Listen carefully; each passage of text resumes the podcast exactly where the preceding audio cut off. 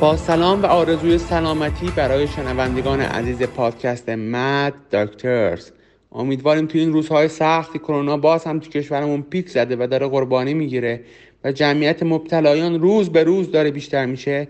حواستون به خودتون باشه و اقدامات اولیه حفاظت شخصی رو رعایت کنید.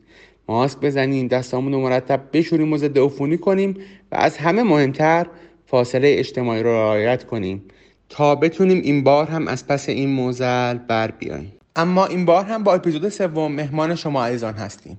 در این اپیزود نیز مانند اپیزودهای قبلی سه قسمت رو به شما عزیزان ارائه میدیم. قسمت اول راجع به یکی از مهمترین دقدقه های فارغ التحصیلان رشته پزشکی یعنی طرح صحبت کردیم. سعی می‌کنیم در این قسمت کلیاتی از آنچه باید برای رفتن به طرح بدونیم رو ارائه بدیم. و در این راستا نیز از تعدادی از همکارانمون خواستیم تجربیات گرانبهاشون رو با ما به اشتراک بذارن. در قسمت دوم گفتگوی دوستانه با دکتر عزیزی رزیدنت سال سه مغز اعصاب دانشگاه علوم پزشکی شیراز در مورد نحوه برخورد با سکته مغزی برای شما عزیزان آماده شده. در قسمت سوم نیز مانند سایر اپیزودها ادامه خانش کتاب جراح دیوانه تقدیم شما عزیزان گردیده است. امیدواریم از شنیدن ما لذت ببرید.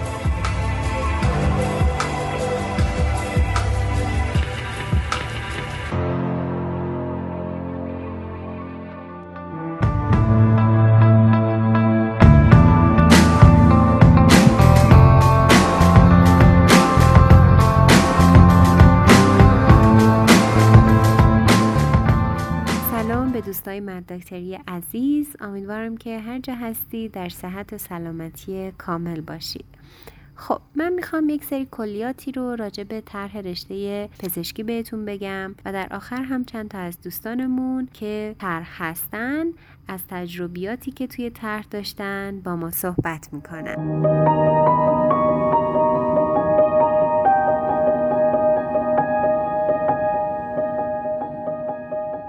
خب برای انتخاب طرح باید ببینیم که اولویتمون چی هستش. آیا آرامش حقوق تایم آزاد برای تفریح یا درس خوندن یا زبان خوندن هست؟ یا اینکه مثلا می‌خوایم بریم یه جایی که خوش آب و هوا باشه یا جایی بریم که نزدیک باشه به محل خونمون و حتی کوتاه بودن طول دوره طرح. خب باید بگم که قطعا پیدا کردن جایی که همه این آپشنا رو با هم دیگه داشته باشه سخته یا امکان پذیر نیست یا اینکه تعدادشون کمه و برای یه سری افراد خاص هستش. مسئله دومی که هست اینه که برای طرح بچه های پزشکی یا باید برن بهداشت یا درمان. خب در مورد اینکه حالا کدوم بهتره کدوم پول بیشتری میده جواب قطعی نمی‌تونیم بدیم به این سوال. مثلا یک درمان با ضریب محرومیت چهار توی یه استان ممکنه که کمتر از یه بهداشت توی یه استان دیگه با ضریب محرومیت چهار حقوق بگیره. چیزی که بچه ها اهمیت داره کمتر و بیشتر بودن درآمد نیست. چیزی که اهمیت داره اینه که کارانه شما با چه تأخیری پرداخت میشه. اینکه الان 8 میلیون بهتون بدن بهتره یا 16 میلیون یک سال دیگه.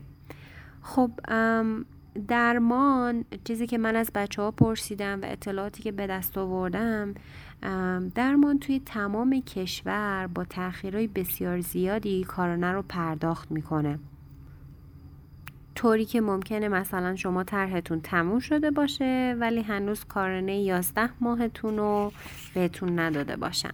و اینکه توی درمان توی سیستم درمان یه چیزی داریم به نام سیستم قاصدک که کارانه که قرار شما بگیرید کسری می‌خوره. خب شما توی تر یک حقوق ثابت ماهیانه دارید طبق چیزی که حالا من از بچه ها پرسیدم بین 4 تا 5 تومنه و بقیه حقوق میشه کارانه. یعنی بر اساس تعداد مریضی که شما ویزیت می‌کنید کارانه دریافت می‌کنید.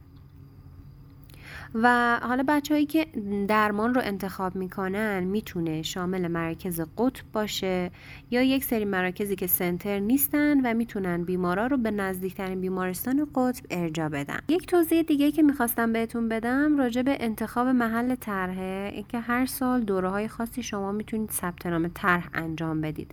تو مرحله اول ثبت نام اسم ده تا علوم پزشکی رو بر اساس اولویت خودتون وارد می‌کنید. پاسخ مرحله اول که اومد بهتون میگه که این علوم پزشکی توی این استان پذیرفته شدید. بعد شما به علوم پزشکی مورد نظر مراجعه می‌کنید و اونا بهتون میگن که جای خالی کجاست. حالا اینجا سه تا اولویت اول خودتون رو یادداشت می‌کنید و تحویل به علوم پزشکی می‌دید. تا اونا بررسی کنن که بر اساس امتیازها تقسیم بندی کنن که حالا دیگه شما کجا بیفتید. حالا امتیازات چی هن؟ امتیازا یه سری چیزایی هم مثل مثلا تعهل بومی بودن ایثارگر سرپرست خانواده بیماری های خاص و حالا یک سری امتیازات دیگه پس گفتیم که یه مدل اینه که ما ثبت نام می‌کنیم ثبت نام طرح انجام میدیم یه مدل دیگه هم که هست اینه که شما اعزام مستقیم میشید و دیگه نیازی نیستش که ثبت نام طرح رو انجام بدید. خب حالا با هم تجربیات چند تا از همکاران عزیزمون رو میشنویم.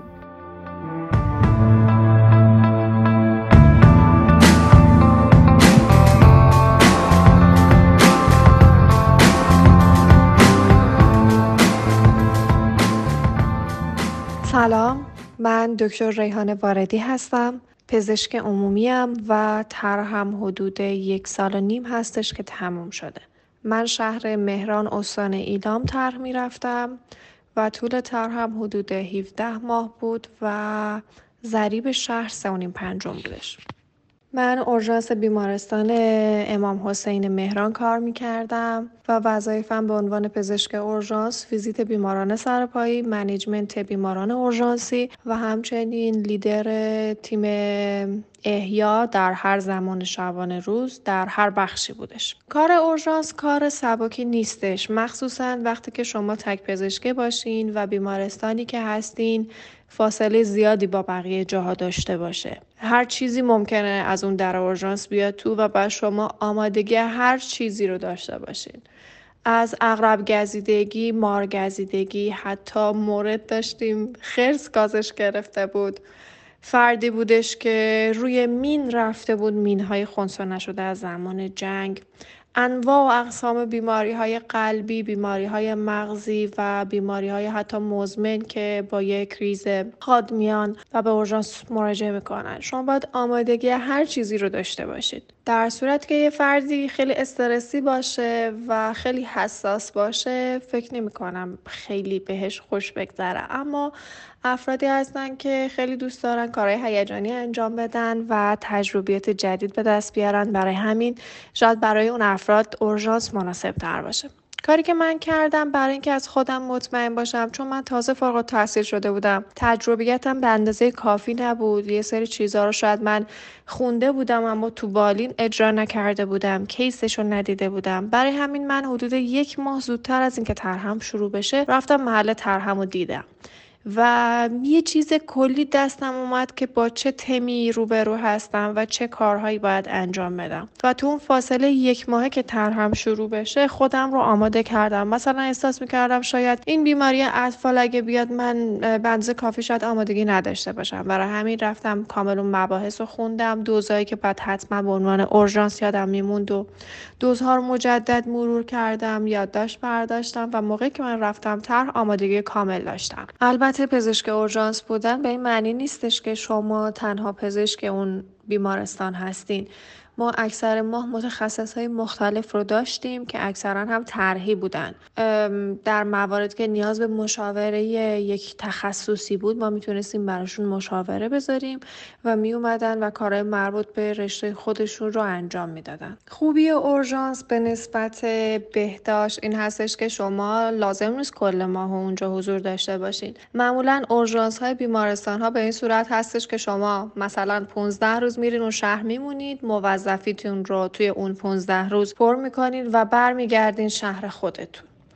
این یکی از چیزهای خوبی بودش که اورژانس داشت. اون زمان اورژانس ما درآمدش از مرکز بهداشت بیشتر بود. حدود ده تا دوازده میلیون ماهانه درآمد داشت که البته یه قسمت عمده این مربوط به کارانه بود که متاسفانه با فاصله 11 ماه تا 12 ماه به ما پرداخت می‌شد. یعنی اون اوایل ما فقط ماندگاری و همچنین حقوق ثابتمون رو می‌گرفتیم. یکی از ایراداتی که طرح من داشت. مربوط به محل طرحم بود و مردمی که اونجا بودن. متاسفانه تو این مدتی که من شهر مهران بودم تجربیات خوبی در ارتباط با مردم نداشتم. مردم بسیار اگرسیو هستن و شاید ارتباط خوبی با کادر درمان حتی افراد مربوط به همون شهر و استان خودشون نداشتن. سطح طبقات بیش از حد بالا بود یعنی نه چیزی که وظیفه شما یک پرتوقعی بیجا وجود داشت. سر کوچکترین چیزی دعوا می‌شد. حالا خیلی شاید مثلا به جاهای باریک کار کشیده نمی‌شد. اما معمولا این دعوا وجود داشت تهدید می شدیم و اینکه از ارتباط با مردم من خاطر خوبی ندارم. من اگه مجدد بخوام ترهم رو برم حتما اورژانس میرم. ولی دیگه هیچ وقت خستانه ایلام نمیرم. واقعا جایی نیست که من بخوام بهتون پیشنهاد بکنم. شهر مهران یه شهر مرزی هستش و خیلی نزدیک به کربلاه. سالانه یک ماه یک لود بسیار زیادی از بیمار وارد شهر مهران می‌شد که مرتبط بود با پیاده روی اربعین. خب ما نیروی کمکی می گرفتیم اما بسیار بسیار مراجعه زیاد داشتیم. از عراق اتوبوس اتوبوس برای ما بیمار می آوردن اتوبوس آمبولانس های خیلی بزرگ. انواع اقسام بیماری ها داخلش بود. بیماری های عفونی مربوط به تصادفات. البته خب یه چیز خوبی که داشت توی اون time ما متخصص طب اورژانس هم داشتیم. و دسترسی هوایی هم داشتیم. خیلی راحت می‌تونستیم اعزام هوایی برا افرادی که indication ش رو داشتن انجام بدیم.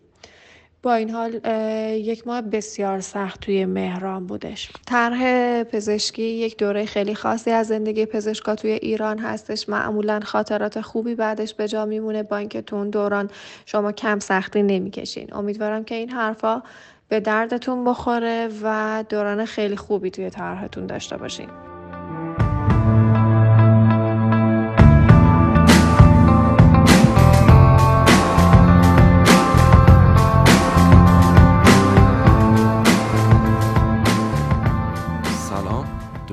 رامین تکاپوی هستم پزشک عمومی. من بهمن ماه سال گذشته سال 98 فارغ تحصیل شدم و از فروردین 99 مشغول به طرح رفتن هستم در بیمارستان امیرالمومنین شهر گراش. طرح رشته پزشکی کلا به دو دسته به دو شکل انجام میشه. یک عده از دوستان مثل من میرن توی بخش های درمانی کار می‌کنن و یک عده میرن توی بخش های بهداشت کار می‌کنن.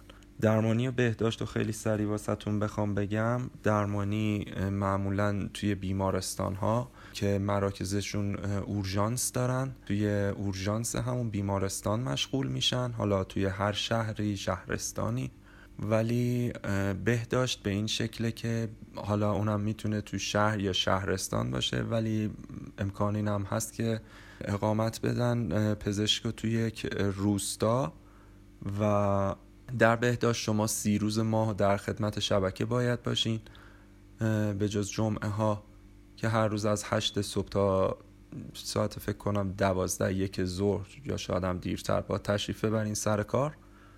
و حالا مریضا به شکل سرپایی مراجعه می‌کنن. بسته به تعداد جمعیت کم یا زیاد. بیشتر از این اطلاعی ندارم راجع به بهداشت ولی بخش درمان.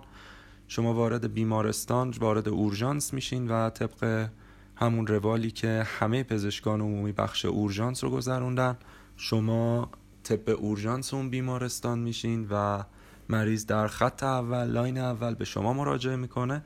تا اینکه تعیین تکلیف بشه که حالا زیر 6 ساعت مرخص میشه از اورژانس یا اینکه نیاز به سرویس تخصصی داره. تر هم مثل خب خیلی از سالهای خود رشته پزشکی عمومی خب خیلی بالا و پایین ها داره سختی داره آسونی داره. اگر به این دید بهش نگاه کنید که خب مثل دوره دانشجوییمون یه دوره که وصل شده به رشته پزشکی.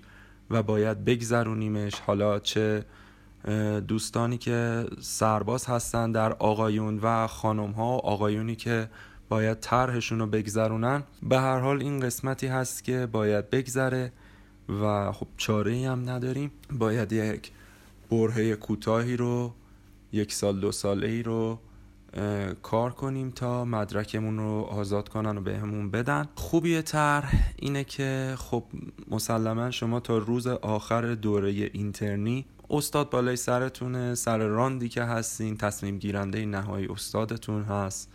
چیزایی که از شما خواستن آخرش با کانسالت گرفتن نهایی از استادتون بوده. داروهایی که می‌گذارین آزمایشاتی که نسخه می‌کنید یا اوردر می‌کنید.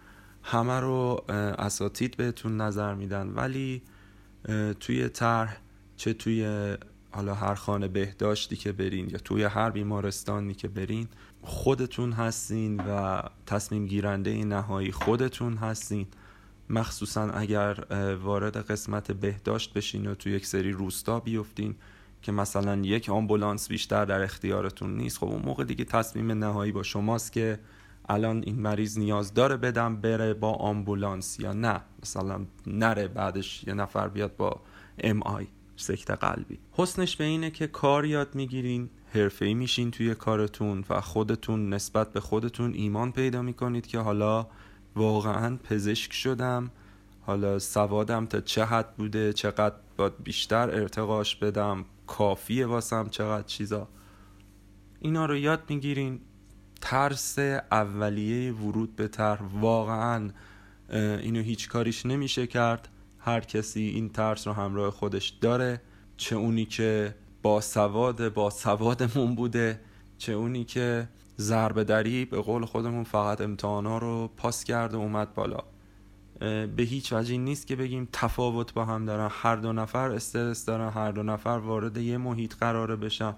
وارد جامعه میشن که حالا ما رو پزشک خطاب می‌کنن. خب سختی های خودشو داره. در قسمت مخصوصا حالا اورژانس هم سختی های خودشو داره. اورژانس هم به این شکله که خب شما دوباره کشیک باید وایسین شب تا صبح بیدار باید بمونین دائم مریض مراجعه می‌کنه بیدارتون می‌کنن شب تا صبح. نصف شب باید تصمیم بگیرین. حالا متخصص هست بعضی جاها متخصصان نیستن. به این شکل مفصل بالای سرتون. اینها چیزاییه که توی طرح حالا یک سری حسنه و یک سری هم معایب. واسه دوستانی که می‌خوان تصمیم بگیرن برن توی field بهداشت کار کنن یا field درمان. اینا رو در نظر بگیرید حتما قبل از اینکه برین طرح و خوب راجبش تحقیق کنید که یک بار بخواین این سختی رو به جون بخرید. نه که دو ماه سه ماه چهار ماه پنج ماه برین و همش بخواین اذیت بشین و بگین خب این اصلا به روحیه من سازگاری نداره که من رفتم اورژانس. درسته تعداد روزاش توی ماه کمتره. اورژانس ممکنه 15 روز تا 10 روز در ماه شما رو درگیر کنه. ولی اینم باید در نظر بگیرم که این 15 روز 10 روز 24 ساعت من دیگه مال خودم نیستم. نه که rest ندارم دارم. ولی خب خیلی کمتر time آزاد دارم. از اون طرفم بیای در نظر بگیری که خب حالا می‌خوام دو سال برم بهداشت. آیا من می‌تونم هر روز صبح دو سال توی ماه این ساعت از خواب بیدار شم و این ساعت سر کار باشم و این ساعت برگردم و بعد از ظهرم و بخوام مثلا توی یک روستایی بگذرونم که حالا از خیلی از امکاناتی که ازش بهره من بودم و دیگه بهره ندارم. اینا رو حتما دوستان در نظر بگیرید. بعد انتخاب کنید که کجا رو می‌خواید حتما برید. خیلی خوشحال شدم از دعوت دوستان که این فرصت رو دادن تا من یک توضیحات کوچیکی رو واسهتون بدم. ممنونم.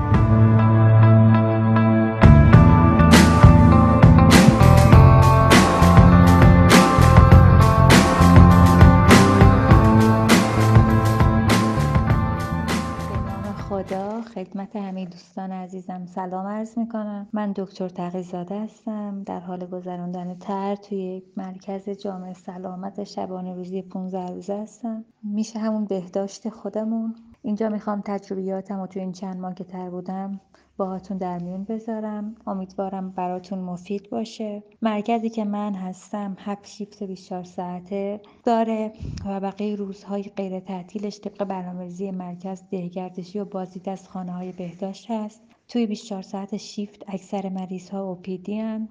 مریض های اورژانسی هم که ممکن هست باشه در حد کارهای اولیه مثل رگگیری و حالا اگه شستشویی لازم باشه و انجی و فولی و اینها و اعزام مریض هست یا اگر مریض تصادفی فالینگدونی باشه در حد آتل و ثابت کردن و چیزهای اینجوری.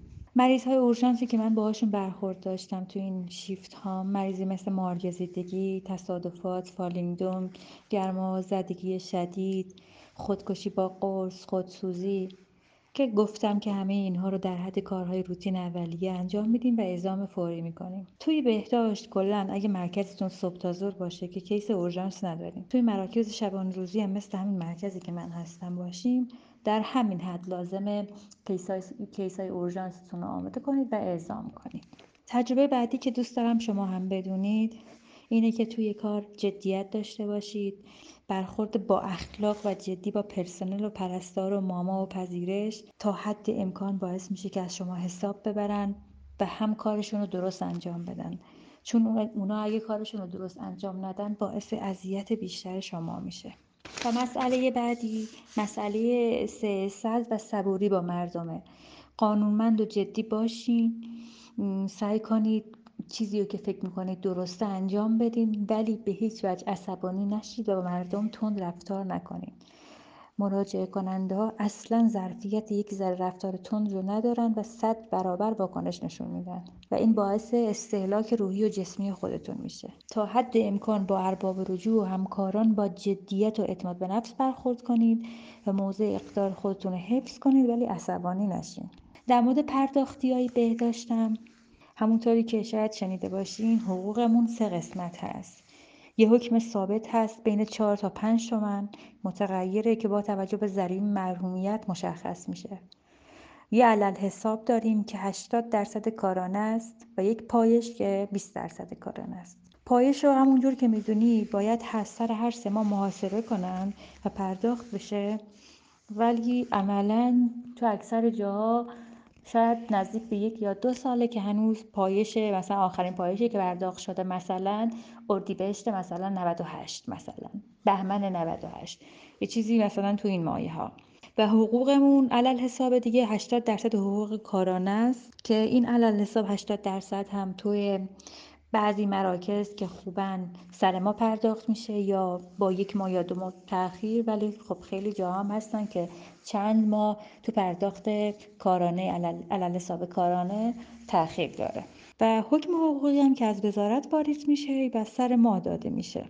و فعلا همین چند نکته رو به ذهنم رسید. فعلا باتون در میون بذارم. امیدوارم براتون مفید بوده باشه.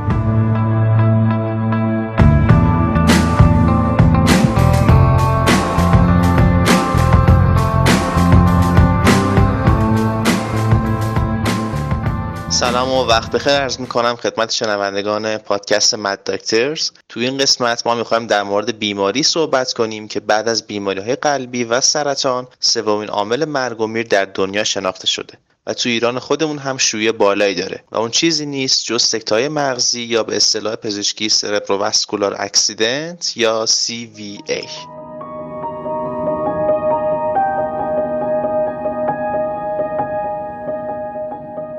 خب همونطور که گفتم سکت های مغزی تو کشور ما متاسفانه بسیار شایع هستند طوری که ایران بعد از کشور اوکراین دومین رتبه رو در جهان داره. و نکته خیلی عجیبتر این که شیوع سکت های مغزی در جوانان ایرانی هفت برابر بیشتر از جوانان غربی هستش.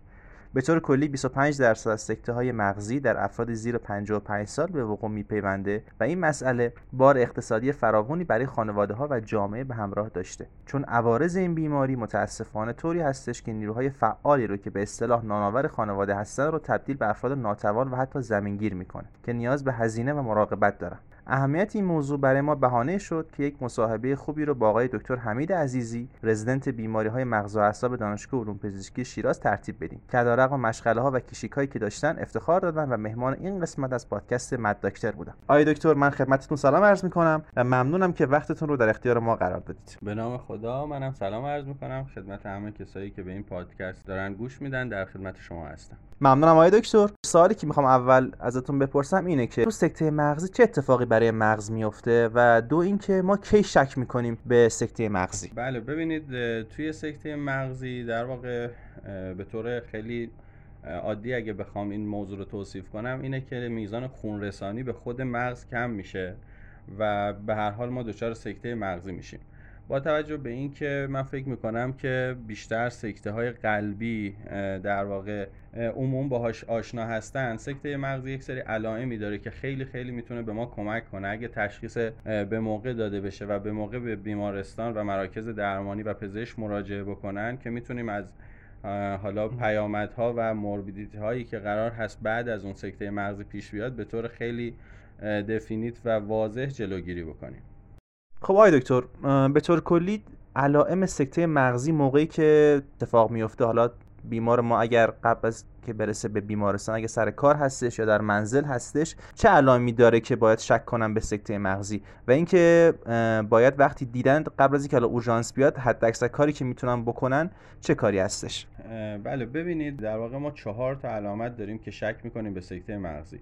ابتدا من یه توضیح بدم. این موضوع خیلی خیلی برای ما مهم هست که اگر این در واقع سکته مغزی با سکته هایی مثل سکته قلبی که هم خیلی مهمه و هم اینکه ممکنه که ما باهاش روبرو بشیم خیلی خیلی مهمه توی درمان که ما تشخیص بدیم این سکته مغزی هست یا سکته قلبی.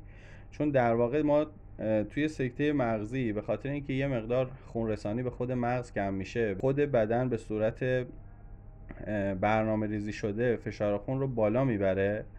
و متاسفانه به صورت عادی توی مردم اینجوری روتین هستش که ممکنه که داروهایی مثل داروهای زیرزبونی که توی سکته های قلبی داده میشه بدن و فشار مریض رو پایین بیارن. فکر می‌کنم مهمترین چیزی که هست اینه که ما اگر که سکته مغزی رو قرار هست تشخیص بدیم برای این باشه که ما فشار خون مریض رو پایین نیاریم. حالا کی متوجه میشیم که یک نفر سکته مغزی کرده و سکته قلبی نیست یا مشکل دیگه ای نیست. فکر می‌کنم اگر که بتونم به صورت یه خلاصه بگم که همیشه یاد شما عزیزان بمونه اینه که در واقع ما اگر یه کلمه فست رو در نظر بگیریم F ش در واقع همون face هست که اگر ما یک عدم قرینگی توی صورت یا در واقع همون برگشتن صورت که توی عموم گفته میشه که حالا به صورت کج شدن دهان می‌تونه باشه و یا خط بین بینی و لب که از بین بره در واقع یک facial deviation ما داریم یعنی در واقع یک انحراف توی صورت داریم. یکی از علائمی که توی سکته مغزی داریم این هست. یعنی اگر مریضی دچار این موضوع بشه و به صورت ناگهانی دچار این موضوع بشه ما شک می‌کنیم به اینکه نکنه یک infarct یا سکته توی مغز ایجاد شده باشه.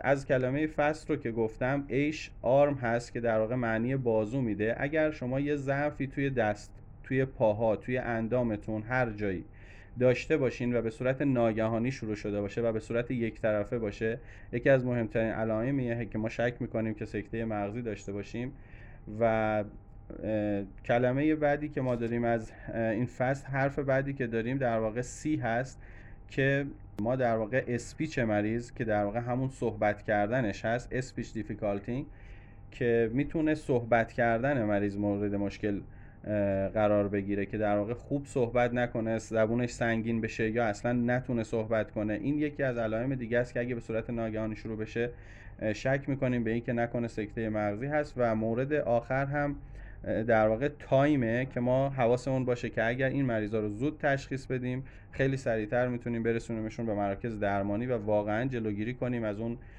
عوارضی که بعدش قرار هست پیش بیاد برای بیماران ممنونم آقای دکتر. این کلید واژه ها واقعا خیلی کمک می‌کنه به اینکه مردم عزیزمون بهتر بتونن تشخیص بدن. حالا اگر آقای دکتر این علائم رو دیدن باید چی کار بکنن؟ قبل از اینکه حالا تماس بگیرن به اورژانس بهترین کاری که می‌تونن بکنن که از عوارض بعدی جلوگیری کنن چه کارهایی هستش؟ ممنون میشم. خواهش می‌کنم. ببینید در واقع توی سکته مغزی موضوعی که پیش میاد این هستش که وقتی خونرسانی به یک قسمت از مغز در واقع دچار اشکال میشه شروع می‌کنن سلول ها به در واقع تغییرات برگشت ناپذیر شدن که یک سری مشکلاتی که برای سلول ها پیش میاد اگر که بتونیم به سرعت به این موضوع رسیدگی کنیم اینها در واقع اطراف سکته اون قسمتی که در واقع پنامرا یا همون سایه سکته که اطراف اون هست سلول هایی هستن که اگر خونرسانیشون توی تایمی که خدمتتون بعد عرض می‌کنم خونرسانی بهشون مجددا ایجاد کنیم قطعا اون قسمت از مغز زنده میمونه و اون عوارضی که قرار هست بعد از سکته مغزی ایجاد بشه کامل ما می‌تونیم جلوگیری کنیم ازش و ارزش سکته مغزی و تشخیص زودرسش فقط نجات دادن اطراف اون قسمت از مرکز سکته مغزی هست که می‌تونه اگر که ما داروی مناسب و اقدامات مناسب توی تایم مناسب انجام ندیم اون قسمت هم تبدیل بشه به سکته کامل مغزی.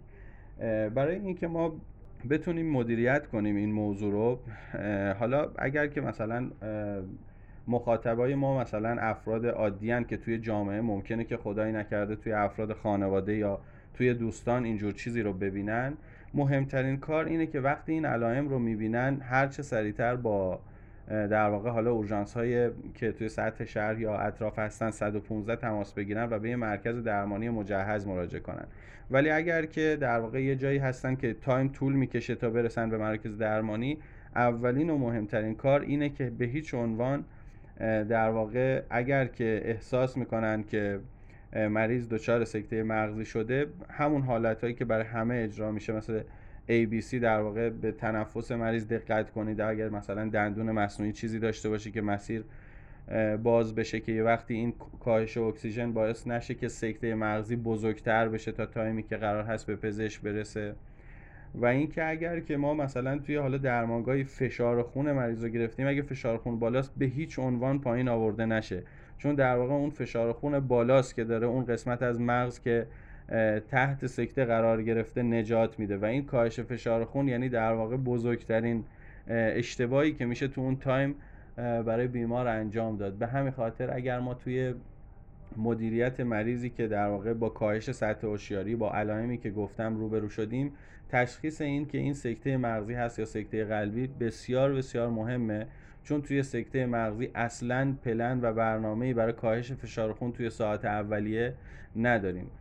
و بعد از اینکه حالا به مراکز درمانی مراجعه کردن که ما تصویر برداری براشون انجام بدیم در واقع ما انتظار نداریم که توی 6 ساعت اول مشکل خاصی توی سی تی اسکن و عکس از مغز بیمار داشته باشیم.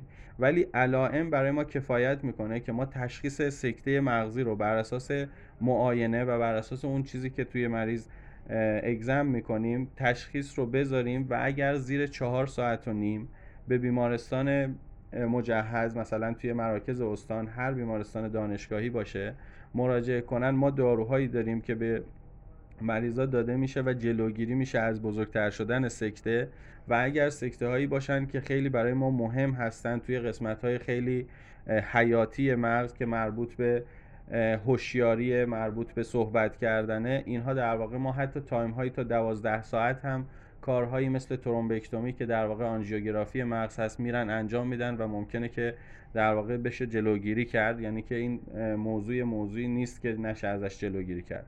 به همین خاطر در نهایت اینجوری بگم اگر که با این علائم روبرو شدیم در واقع این که مریض توی صحبت کردنش مشکل پیدا کنه دچار در واقع انحراف صورت بشه و اینکه یک سمت بدن یا یک دونه از اندام فرق نمی‌کنه. دچار ضعف بشه و در تمام این مسائل یک موضوع رو باید همیشه یادمون باشه. این به صورت ناگهانی هست. اگر کسی مثلا از سه روز پیش صورتش کج شده اینها برای ما اورژانسی از نظر مغز اعصاب به حساب نمیاد. اینا اگه به صورت ناگهانی شروع شده قطعا باید قبل از چهار ساعت و نیم اگه ما بتونیم مریض رو برسونیم به مرکز درمانی حتما میشه براش کاری انجام داد و جلوگیری کرد از بدتر شدنش. آیا دکتر ممنون میشم در رابطه با ریس فاکتورها و به قولن عوامل خطری که یک فرد رو مستعد به سکته مغزی می‌کنن یه خورده برامون توضیح بدید. و اینکه به طور کلی آیا راههایی هست که بشه از سکته مغزی پیشگیری کرد یا نه؟ خب ببینید کلا ریس فاکتور هایی که ما داریم به طور کلی ریس فاکتور برای انواع سکته های مغزی به حساب میاد مثلا شما از سکته های مغزی سکته های قلبی یا هر گرفتگی عروقی که ما توی بدن داشته باشیم یک سری در واقع عوامل مستعد کننده هستند که ما باید تا اونجایی هم که می‌تونیم پیشگیری کنیم که مبتلا نباشیم به اینا. مهمترینش در واقع فشار خون مهمترین هاش در واقع اینا خیلی نسبت به هم دیگه فرقی نمی کنند سیگار فشار خون بعد بیتحرکی چاقی و بیماری های شبیه به دیابت. اینا همه می‌تونن در واقع توی دیواره عروق یک سری تغییراتی ایجاد کنن که خود عروق مستعد این بشن که پلاک هایی تشکیل بشه که میزان خونرسانی به قسمت های دیستال و خود مغز در واقع دچار مشکل بشه. و اگر که در واقع هر کدوم از این پلاک هایی که داخل عروق گردن تشکیل میشه به طور ناگهانی دچار پارگی بشه ممکنه خدای نکرده سکته مغزی پیش بیاد. که در واقع ما خب باید از یه زندگی سالم با ورزش بدون سیگار و در واقع با تحرک اون تحرکی که فکر می‌کنیم که کافی هست و میزان کالری دریافتی رو پایین آوردن اینا میشه واقعا یک lifestyle مناسبی داشت و جلوگیری کرد از سکته مغزی و حداقل شانسش رو در واقع توی سنین پایین خیلی خیلی کاهش بدیم. ممنونم آقای دکتر. آی دکتر تو اپیزود قبلی که ما در مورد سکتای قلبی با استاد بذرافشان صحبت کردیم صحبت این بود که قبل از که برسن به بیمارستان چهار تا آسپرین بجون بیمارامون وقتی با علائم سکته قلبی روبرو شدن.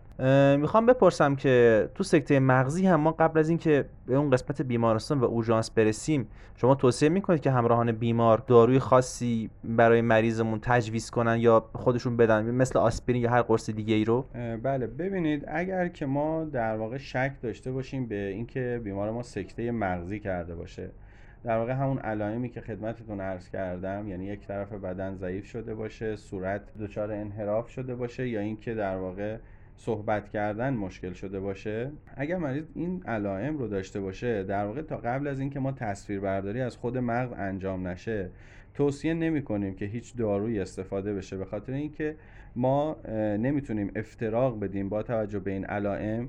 از خونریزی مغزی که در واقع ممکنه که با همین علائم شروع بشه ولی خب اونا در واقع خیلی شروعشون ناگهانی تره خیلی مریض بدحالتره کاهش سطح هوشیاری دارن. البته با توجه به اون سایز خونریزی مغزی من میگم این رو ولی در واقع ما توصیه نمی کنیم تا قبل از این که تصویر برداری از مغز انجام بشه دارویی بدن. چون که اگر ما دارویی بدیم و سکته مغزی در واقع یک خونریزی مغزی باشه قطعا شرایط بیمار بدتر میشه. به همین خاطر اولین داروهایی که ما توصیه می‌کنیم که تجویز بشه بعد از این هستش که تصویر برداری انجام شده. ممنونم آقای دکتر از وقتی که در اختیار ما قرار دادید. البته من اینو بگم خدمت شنوندگان من سال پنج که تو شیراز بهش میگن extern extern دکتر عزیزی بودم. واقعا در شخصیت در عمل و در رفتار یک الگو واسه همه, ما بودن.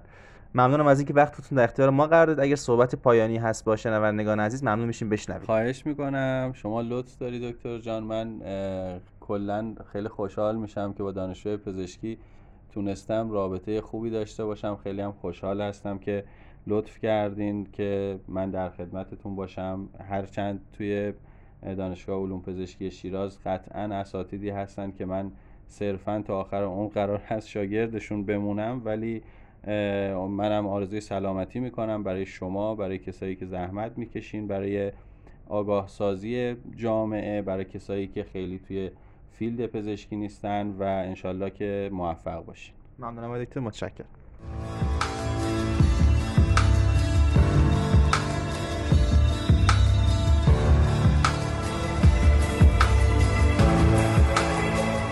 امیدوارم تا اینجا از شنیدن پادکست ما لذت برده باشید. بریم با هم ادامه خانش کتاب جرح دیوانه رو گوش بدیم.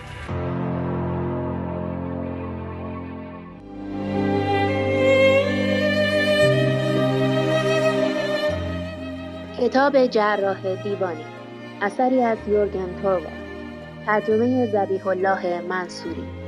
بخش سه. چند کلمه راجع به آشیانه اوقات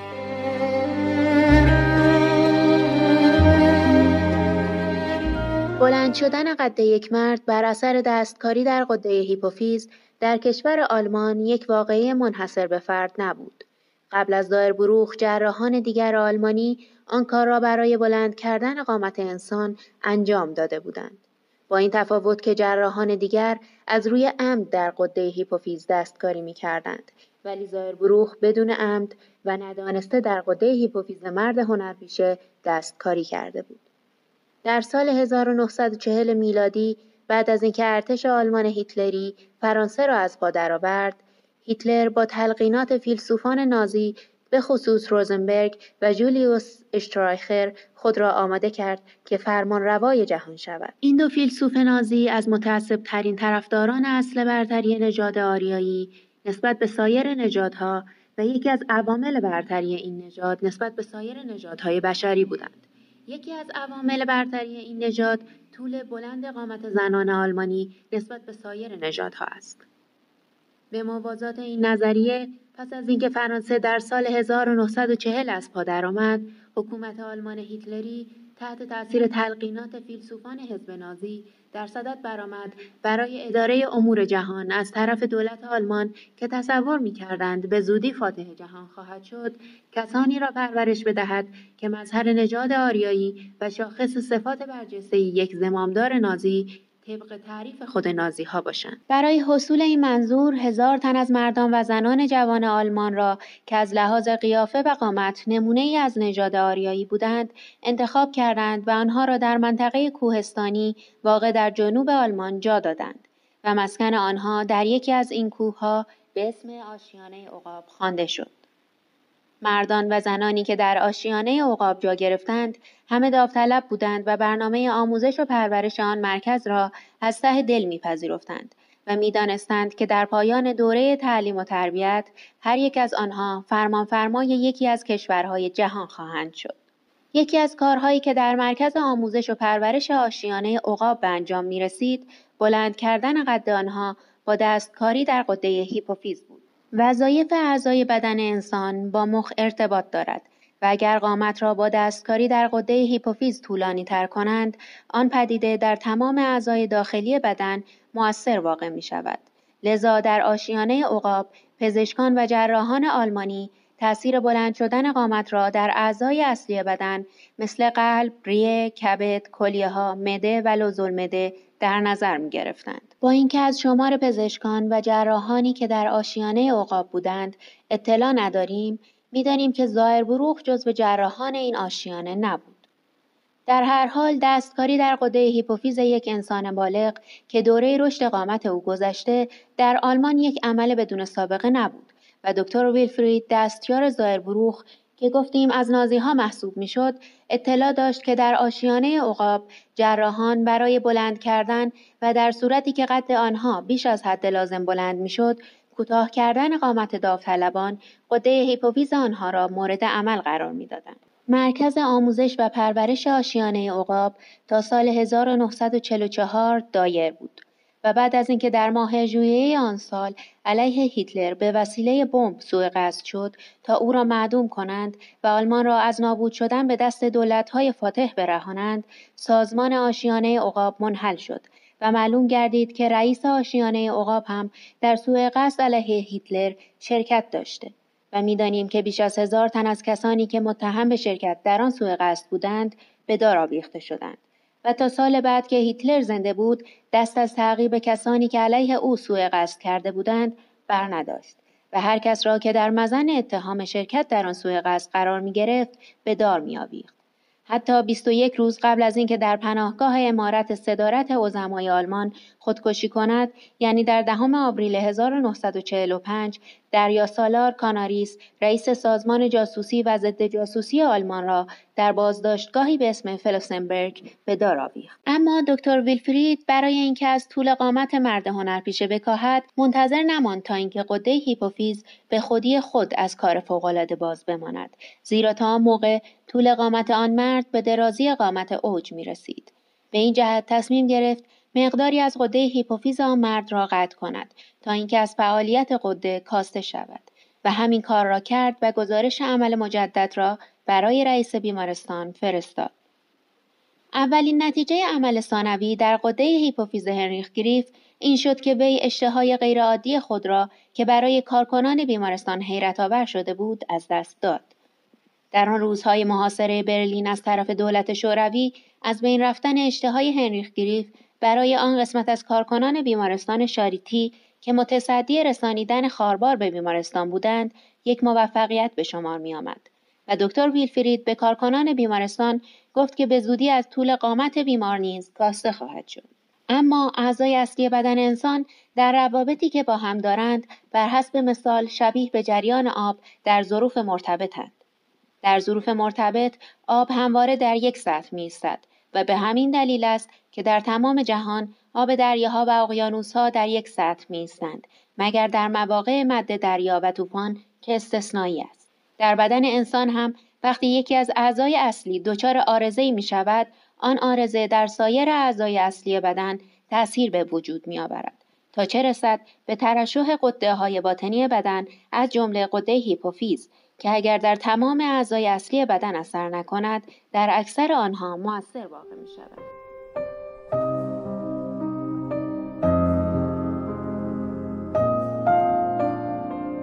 روزی بروخ ندانسته قده هیپوفیز مرد هنرپیشه را مورد عمل قرار داد و واکنش آن عمل در اعضای بدن هنریخ گریف ظاهر شد و اشتها افزایش یافت و سلول های بدن وسعت به هم رسانیدند اما روزی که دکتر ویلفرید برای اینکه قامت مرد هنرپیشه را کوتاه کند قده هیپوفیزش را مورد عمل قرار داد گرچه ظروف مرتبط کماکان با هم ارتباط داشتند اما منباب مثال می توان گفت که دیگر آب در آنها جاری نمی‌شد که از یک ظرف به ظرف دیگر برود.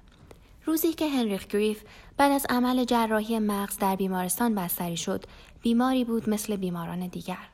اما پس از اینکه بر طول قامتش افسوده شد و آنگاه قده هیپوفیزش را مورد عمل قرار دادند تا از طول قامتش بکاهند برای پزشکان بیمارستان تبدیل به سوژه گردید و این یک اصطلاح پزشکی است برای میکروبی یا سلولی یا شخصی که پزشکان برای کسب تجربه و افسودن بر معلومات خود او را مورد تحقیق قرار می دهند. وقتی چیزی برای پزشکان سوژه شد موضوع معالجه شدن آن در درجه دوم از اهمیت قرار می گیرد و آنچه در درجه اول برای پزشکان اهمیت دارد این است که ببینند آن سوژه دارای چه تحولاتی می شود. تمام پزشکان بیمارستان نسبت به هنریخ گریف از لحاظ آنکه در نظرشان یک سوژه بود علاقه داشتند و روز به روز وی را مورد معاینه قرار می‌دادند تا ببینند چه اندازه از طول قامتش کاسته شده.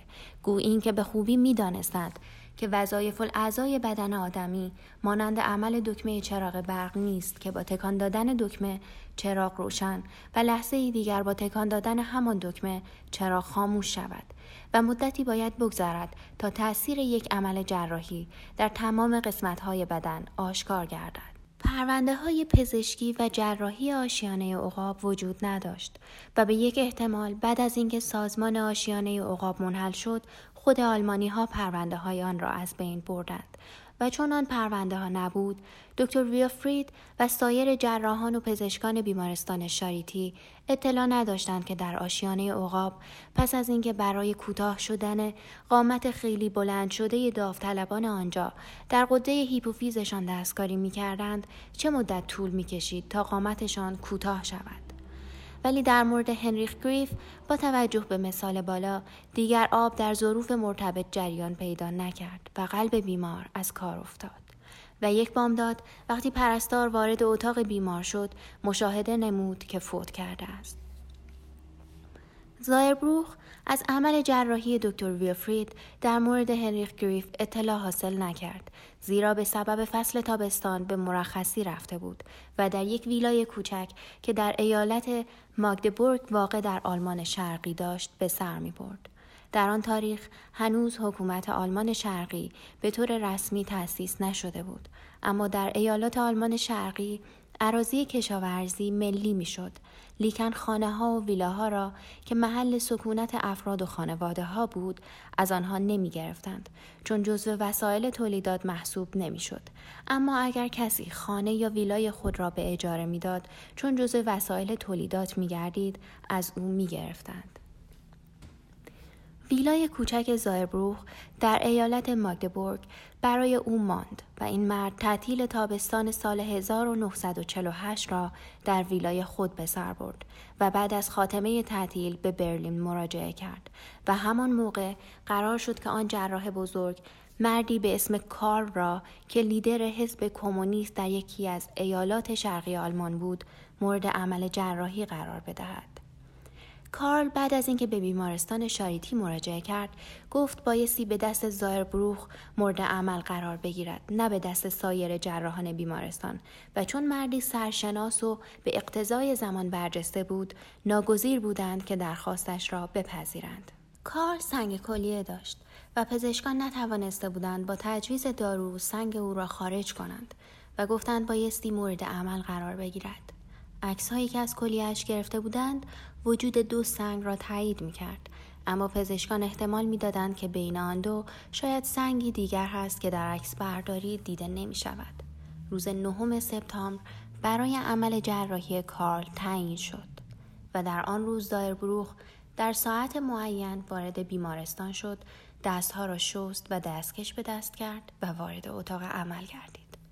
همه می‌دانند در اعمال جراحی که در سطح بدن به انجام می رسد بیهوش کردن بیمار ضرورت ندارد و با بیهس کردن موضعی عمل را به انجام می رسانند. اما هنگامی که کلیه یک بیمار مورد عمل قرار می گیرد بایستی وی را بیهوش کرد. در اتاق عمل دستیاران زایربروغ حضور داشتند و بعد از اینکه آن جراح بزرگ موضع عمل را آشکار کرد طوری با سرعت کلیه بیمار را شکافت و سه سنگ ریزه از آن بیرون آورد که پنداری یک زردارو را می شکافد تا هسته آن را بیرون بیاورد دستهای آن مرد هفتاد و دو ساله طوری با سرعت حرکت می کرد که هیچ یک از دو دستیار او ندیدند که پس از عمل کلیه کارد جراحی زایربروغ به سوی قده سورنال واقع در بالای کلیه رفت و آن را قطع کرد. قده سورنال هم جز قده های باطنی بدن است و در بدن هر انسان دو قده سورنال وجود دارد که هر یک از آنها روی یک کلیه قرار گرفته و معنای کلمه سورنال هم بالای کلیه است.